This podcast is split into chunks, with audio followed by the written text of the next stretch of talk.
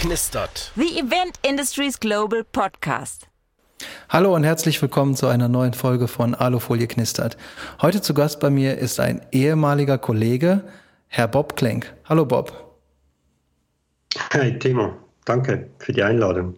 Ja, sehr gern geschehen. Ähm, Bob, erzähl den ZuhörerInnen doch mal, wer bist du eigentlich und was machst du so? Jo, ähm, ich bin 51, ich habe ähm, drei Kids und eine Frau. Ich leite ein Büro für szenografische Projektleitungen ähm, mit Fokus momentan auf äh, Webcast-Studios, wie sie heute gerne genommen werden. Äh, das können Banken oder äh, auch andere äh, Versicherungen ähm, sein. Das macht mir extrem großen Spaß. Das mache ich seit September jetzt, wie du gesagt hast in selbstständiger äh, Manier äh, in Zürich und äh, ja, macht mir großen Spaß, wie gesagt. Coole Sache. Ähm, sag mal, seit September letzten Jahres und das, was du gerade beschrieben hast, das äh, beinhaltet natürlich auch ein ganz großes Fachwissen beziehungsweise auch Erfahrung. Wie bist du denn da hingekommen? Jo, da werde ich jetzt gerne ein bisschen ausholen. Ähm, Beispielsweise, mein Vater äh, war Kameramann beim Schweizer Fernsehen und meine Mutter äh, Maskenbildnerin eben da. Ähm, so konnte aus mir eigentlich nichts Gescheites werden. Und, und das führte dazu, dass ich dann in den 90er Jahren äh, eine Stagiaire als äh, Bühnenbildner im Fernsehen, im Schweizer Fernsehen gemacht habe. Stagiaire muss man wissen, das ist so wie eine, eine Lehre, eine kleine Lehre, die man macht, weil es gab damals nicht ähm, ein Szenografiestudium, wie man das heute macht, an den Kunsthochschulen, beispielsweise in Zürich oder, oder woanders. Ähm, so musste ich mir halt meine Ausbildung ein bisschen zusammensuchen. Bin aber total froh, bin ich dort gelandet, konnte dann ähm, weiter äh, nach London gehen und dort ein, ein Jahr lang studieren, äh, Theaterbühnenbild. Ähm, das fand ich sehr spannend, wenn man sich die Texte von Shakespeare etc. Äh, durchliest und dann dort versucht, eine Szenografie oder ein Bühnenbild zu entwickeln, dann ist es ähm, etwas, was mich heute noch begleitet, dass man Gestaltung von innen heraus ähm, betreibt und nicht einfach als Dekoration versteht. Ende der 90er Jahre kam ich dann wieder zurück in die Schweiz, habe mich dann das erste Mal selbstständig gemacht, ein eigenes Büro aufgetan für ähm, ja, Bühnenbild, wie man, wie man das damals noch nannte. Ähm, habe so lustige Sachen gemacht wie die Adaption, die Schweizer Adaption von Big Brother. Kennt ihr wahrscheinlich alle noch so fern, wo ja. man Leute beobachtet hat, was sie so den ganzen Tag treiben und lassen. Ähm, oder Wer wird Millionär? Die Schweizer Edition habe auch ich gemacht oder umgesetzt. Ähm, das waren natürlich bestehende Designs. Da hat man äh, die ganzen Projekte eingekauft und halt da in der Schweiz umgesetzt und ich war dann der äh, Bühnenbildner dahinter. Ähm, das wiederum führte mich dann dazu, dass ich für das ZDF 1999 einen Pitch gewonnen habe für das Sportstudio, auch eine lebende Legende noch immer. Und ähm, das denke ich, das war ein großen ähm, Karriereschub gewesen damals, ähm, was mich in eine ganz neue Richtung brachte oder einfach vor allem auch in Deutschland etablierte. Und ähm, fürs ZDF habe ich sicher so an die 30 äh, Magazine gemacht. Und das ist zum Beispiel Auslandsjournal, was nun Leute heute, was es damals so gab. Hat mich dann auch bis zu den Olympischen Spielen äh, in Salt Lake City geführt, wo ich für das ZDF und ARD zusammen das Sportstudio dort ausgestattet habe. Ähm, das hat mir sehr gefallen. Dann kam die ganze Reiserei dazu. Das fand ich auch äh, extrem toll, immer neue Leute, neue Arbeitsweisen kennenzulernen. Und man muss natürlich sehen, zwar in den 2000er Jahren hat so die ganze Eventindustrie, sagen wir mal so, Fahrt aufgenommen. Ähm, ich habe damals schon sehr äh, eng mit Rufner Events zusammengearbeitet, was ähm, dann zu den FIFA-Kongressen geführt hat. Äh, FIFA-Kongresse kennt ihr sicher auch, da spricht momentan der Giovanni Infantino zu seinen Leuten und bespricht, wie es dann weitergeht. Und, ne, und das, diese Kongresse finden halt jedes Jahr in einem anderen Land, an einem anderen Ort statt. Ähm, Johannesburg, Sydney, Budapest, Sao Paulo. Da waren wir fast überall, würde ich jetzt mal sagen. Und ich habe da um die, um die 18 Jahre habe ich den Kongress mitgestaltet. Manchmal leitend, manchmal nur designend, manchmal ausführend. War extrem spannend. Ja, cool. Und, ähm, und wie ging es dann weiter? Dann war es so, ähm, Hufner wurde dann ähm, zu MCH Global. Ähm, ich glaube, den Teil hast du auch noch äh, mitgekriegt, Timo. Ja. Ähm, das, da bin ich dann mehr von, von, sagen wir, der designenden Seite in die leitende Seite eingestiegen. Äh, also ich habe zum Teil äh, auch die Kreation von Rufen Events MCH Global geleitet ähm, und habe zum Teil bis zu sieben Leuten um mich, ich sage jetzt nicht unter mir, sondern um mich ähm, und, und, haben da ähm, die Kreationen aus dem Boden gestampft. Das war eine Präsentation, da warst du beispielsweise auch mal dabei für Müller Martini in, in, äh, in der Schweiz äh, für einen Messestand. Ähm, und das habe ich dann sicher von äh, 20, was war das, 2015 bis, bis fast jetzt, äh, letztes Jahr, äh, gezogen. Das war, das war sehr spannend, weil es eine ganz neue äh, Facette gab von, von meiner Arbeit her. Ähm, wenn du nicht mehr selber gestaltest und wenn Gestalter quasi zu dir kommen mit ihren ähm, Nöten und Sorgen und so, die du dann lösen kannst für sie, das ist schon so eine sehr schöne Aufgabe, muss ich sagen. Ja, das hört sich total spannend an. Und ähm, wenn du jetzt mal so zurückblickst über die gesamte Zeit, die da passiert ist, da ähm, hast du, das war ja extrem facettenreich und nichtsdestotrotz, also je, nichtsdestotrotz gab es so eine Situation wie die Pandemie, die jetzt zwischenzeitlich mal passierte und immer noch irgendwie so in der Luft liegt. Die gab es ja in der ganzen Zeit nicht. Ähm, hat das was mit dir gemacht? Hat das was auf deine Sicht der Dinge geändert? Ja, man kann natürlich jetzt äh, schon sagen, also die Pandemie war für mich äh, ein extremer Trigger für Veränderung. Und ähm, obwohl ich mich eigentlich sehr wohl fühlte in, in meiner Rolle, ähm, hat die Pandemie mir auch die Zeit gegeben, mich da nochmal zu hintersinnen. Ähm, ist es das, was ich machen möchte in den nächsten zehn Jahren? Ist es etwas, was ähm, mich weiter treibt oder ist es eher etwas, wo ich mich vielleicht nochmal neu definieren möchte, weil eben, wie gesagt, ich bin 51, ich äh, möchte irgendwie noch 10, 15 Jahre was richtig Tolles machen und vielleicht ist, was, ist es Zeit für was Neues. Und in der Tat, ähm, es war natürlich auch so, dass, dass viele Leute aus meinem Team gingen oder ja, äh, sich neu orientierten. So mein Team wurde immer kleiner, bis ich fast eins, eigentlich ganz gar keins mehr hatte. Und dann ist natürlich so eine Leitungsfunktion ähm, eigentlich nur noch eine Hüllenfunktion. Das war eigentlich nicht mehr so spannend. Und ich finde es recht schön, weil dein Podcast heißt ja Alufolie knistert. Und ich finde eben Kreativität knistert eigentlich. Und diese Knisterei, dieses kreative Knistern hat mir ein bisschen gefehlt so die letzten paar Jahre in meinem eigenen Kopf so habe ich mich entschlossen, äh, eben mich wieder selbstständig zu machen.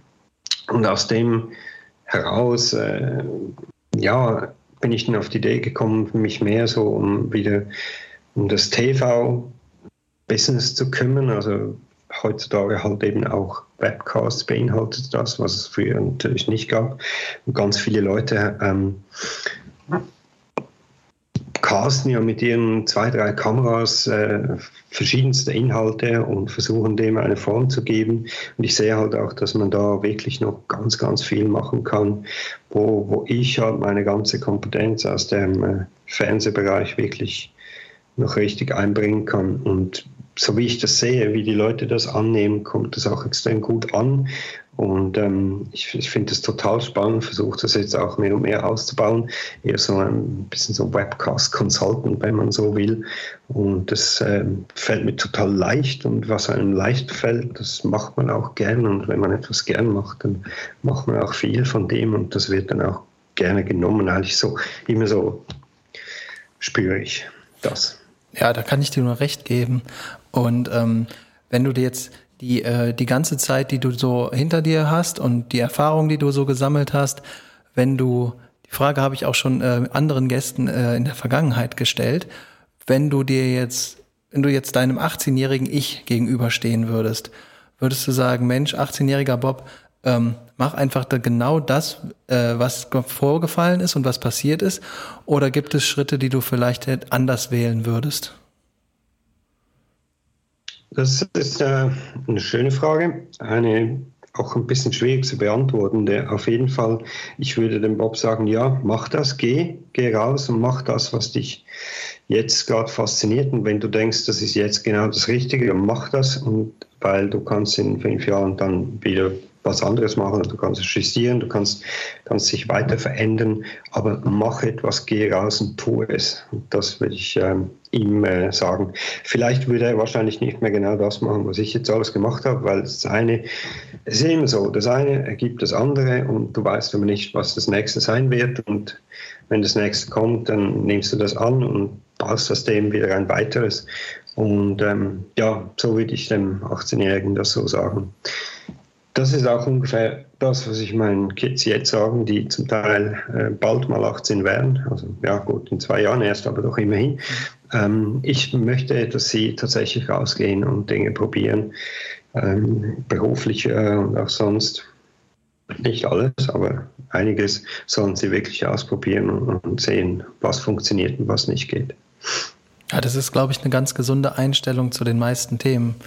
Und ich finde es super, dass du das, dass du das genauso an, äh, auf den Punkt gebracht hast. In, jetzt kommt eine Frage. Normalerweise frage ich meine Gäste nach einem äh, lustigen Ereignis. Das frage ich dich auch nachher noch, weil du hast bestimmt noch eins. Aber ähm, mir ist mal was total Lustiges mit dir passiert, als wir zusammen bei einer Präsentation waren. Und das möchte ich kurz erzählen und möchte mal gucken, wie du reagierst, beziehungsweise das ist einfach zu lustig, als dass ich es für mich behalten könnte. Wir saßen ähm, bei einem gemeinsamen Kunden, wo wir gepitcht haben und du hast ein Konzept präsentiert und das war auch sehr schlüssig. Ich war da, um die Projektleitung so ein bisschen zu koordinieren und während wir, oder wir waren gerade fertig, da äh, kamen dann die ersten Reaktionen des, des möglichen Kunden, die sagten, ja, das ist toll, das gefällt uns super und, äh, und äh, die Konstruktion des Projekts finden wir auch klasse. Allerdings an der einen Stelle äh, von dem Messestand, es ging da um Messestand, an der einen Stelle des Messestandes, das ist nämlich ganz anders, das ist nämlich so und so und so und so. Und mit dieser Aussage haben die unsere komplette Planung für den Bereich einfach über Bord geschmissen und haben uns aber im Vorfeld im Briefing überhaupt nichts darüber mitgeteilt. Also wir saßen da und das fühlte sich wirklich an, als hätte uns einer vor ein Bug geschossen, so nach dem Motto, wie blöd seid ihr eigentlich, dass ihr darüber nicht nachdenkt. Das haben die uns so ein bisschen durch die Blume vermittelt und unser ganzes Team, inklusive mir und dir, wir saßen da und haben uns gedacht, also es merkte man so, es war so ein bisschen die Stimmung im Raum, warum macht ihr das mit uns? Das war echt blöd, weil wir hätten ja ganz anders agiert. Und du warst der Einzige, der genug Routine, Erfahrung und Fassung hatte, um das ähm, Ruder wieder in die Hand zu nehmen.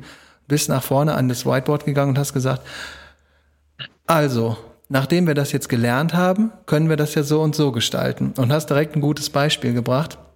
Und meine Kollegin, die damals dabei war, und ich sind dann auf dem Rückweg gewesen und haben uns im Auto tierisch darüber amüsiert, wie galant du dich aus dieser Situation rausmanövriert hast und haben dann diese, diese Catchphrase, kann ich schon fast sagen, ähm, für uns mitgenommen. Immer wenn hier was Blödes passiert, sagen wir, naja, jetzt wo wir das gelernt haben, können wir das auch anders machen. Sehr schön. Ja, das, das ehrt mich natürlich, finde ich äh, extrem cool. Ähm, ja, ich, ich mag mich daran erinnern tatsächlich und ähm, das ist, das ist ein, ein schwerer Moment gewesen, aber ich, wie, wie gesagt, ich nehme die Dinge gerne an und, und versuche dann mit denen äh, neu äh, was zu tun. Ähm, da muss man sagen, ähm, das war ja auch eigentlich ein sehr sympathischer Kunde und das, ähm, da war mir schon sehr viel dran gelegen, dass, dass wir das, äh, wie du sagst, das Ruder rumgerissen kriegen, oder? Und ähm, hatten ja auch geklappt. Ähm, ich fand das, finde das nie eigentlich äh, eine Kritik an meine Person, sondern es ist halt vielleicht, ja, etwas hat noch nicht funktioniert, was wir noch nicht sahen, aber ähm, man kann ja darüber nachdenken oder darüber schlafen oder nacharbeiten. Und wenn du sagst, Ruder rumreißen, dann bringt es das eigentlich auch auf den Punkt. Ich bin ja, ähm, in meiner Freizeit segle ich sehr gerne auf den Weltmeeren rum äh, als äh, Hochseekapitän und ähm, auch in meinen E-Mail äh, Absender ist momentan steht nicht der CEO oder ähm, Chef oder Projektleiter, sondern da steht Captain. Und Captain bedeutet für mich so ein bisschen Dinge zu steuern und eben zu sagen, okay, wenn jetzt der Wind dreht oder wenn die Welle ein, äh, ein, einen Bug schlägt, dann muss man darauf reagieren. Und das ist das, was ich extrem gerne mache und auch mit den Kunden der, den Weg gehe. Ähm, sei ja manchmal ein bisschen wilder Ritt. Ich weiß, wir werden die Ziele erreichen. Das ist schon so ein bisschen ein Credo von mir. Aber lustige Geschichte, ja. Sehr toll. Schön, habt ihr das ein Catchphrase draus gemacht. Ja, das cool. ist. Äh, ja, das hat halt auch total gut funktioniert, weil du das so äh, mit so einer Selbstverständlichkeit und so einer Routine da in den Raum geworfen hast. Und ich dachte, Mensch, äh, irgendwann möchte ich auch mal so eine Ruhe in mir haben, dass ich da mich hinsetze, obwohl ich gerade mit was, ich sag mal, suboptimalem konfrontiert wurde, zu sagen, ach Mensch, klasse, jetzt wo ich das erfahren habe, dann machen wir das doch einfach so. Also Hut ab, das habe ich damals schon total klasse gefunden. Natürlich auch extrem lustig nach hinten raus, aber ähm, das war wirklich gut. Ich muss auch sagen, ich habe über die Dauer der meine, meine paar Jahre da auch gelernt, wenn etwas schief läuft, hat man eine Riesenchance, mit dem Kunde was Neues ähm, anzureißen. Man hat eine Riesenchance, etwas gut zu machen und einen bleibenden Eindruck äh, zu hinterlassen. Und die sollte man immer auf jeden Fall nutzen und sagen, hey, okay, war vielleicht suboptimal, aber kriegen wir jetzt so richtig gut hin. Und wenn das klappt, dann hast du den Kunden. Ja, so war es ja final auch. Also da, ähm, das war zwar ein phasenweise relativ harter Ritt, aber ähm, am Ende ja. hat es geklappt. Genau, genau. So, wir sind jetzt schon fast am Ende der Sendung. Ähm, ich würde dich noch fragen, ob du noch eine Geschichte hättest, die entweder spannend, traurig, lustig oder einfach exorbitant speziell ist. Und äh, wenn du die hast, freue ich mich.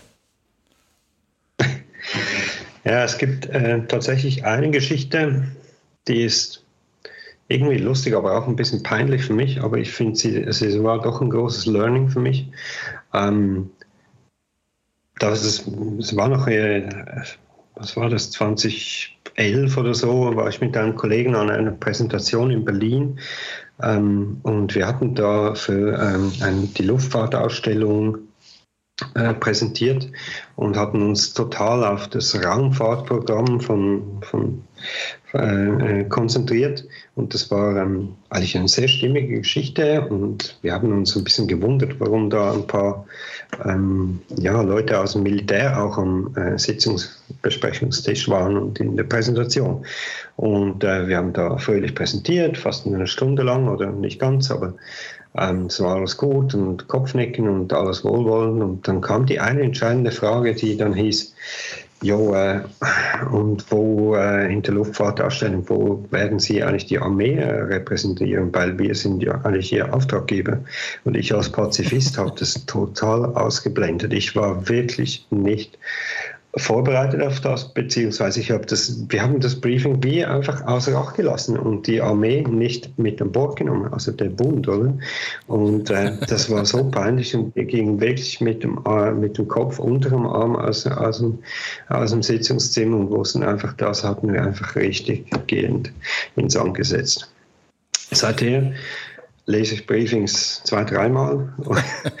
ähm, aber ähm, ich glaube, jeder hat mal irgendeinen so Punkt in seiner Karriere, wo er denkt, oh Backe, das war jetzt echt scheiße. Ja, den, den gibt es definitiv. Ich finde das super lustig, vor allen Dingen, ähm, trotzdem ihr am Briefing vorbeigearbeitet habt, habt ihr einen riesen Sympathiefaktor damit äh, einfach erreicht, weil es äh, zu einem Thema ist, was halt einfach, ja, schon irgendwie dazugehört, aber äh, eigentlich eben auch nicht. Und äh, also, ja, super. Pitch haben wir dann halt nicht gewonnen, aber gut, viel ja, Erfahrung dafür. Das stimmt. Ja, danke äh, fürs Teilen der Geschichte. Jetzt hätte ich noch eine äh, Abschlussfrage. Und zwar, Sehr gerne.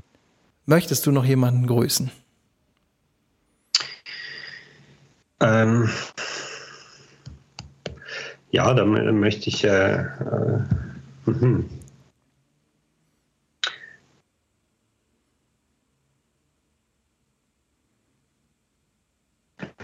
Aber weißt du, was machen wir so? Äh, ja, gerne. Da möchte ich gerne deine Kollegin, die Linda, grüßen. Ja, da freut die sich bestimmt. Ähm, danke dir. Also, dann war es das für diese Episode.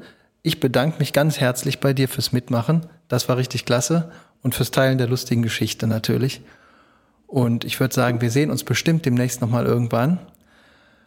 Wenn ihr noch Fragen habt an Bob oder etwas über seine Unternehmung wissen möchtet, dann findet ihr alles in den Show Notes. Wenn ihr etwas mit mir besprechen möchtet oder mal eine Anregung an mich habt, dann könnt ihr mir gerne einfach eine E-Mail schreiben. Ansonsten vielen Dank fürs Zuhören. Äh, bitte das Abonnieren nicht vergessen. Macht's gut und bis bald.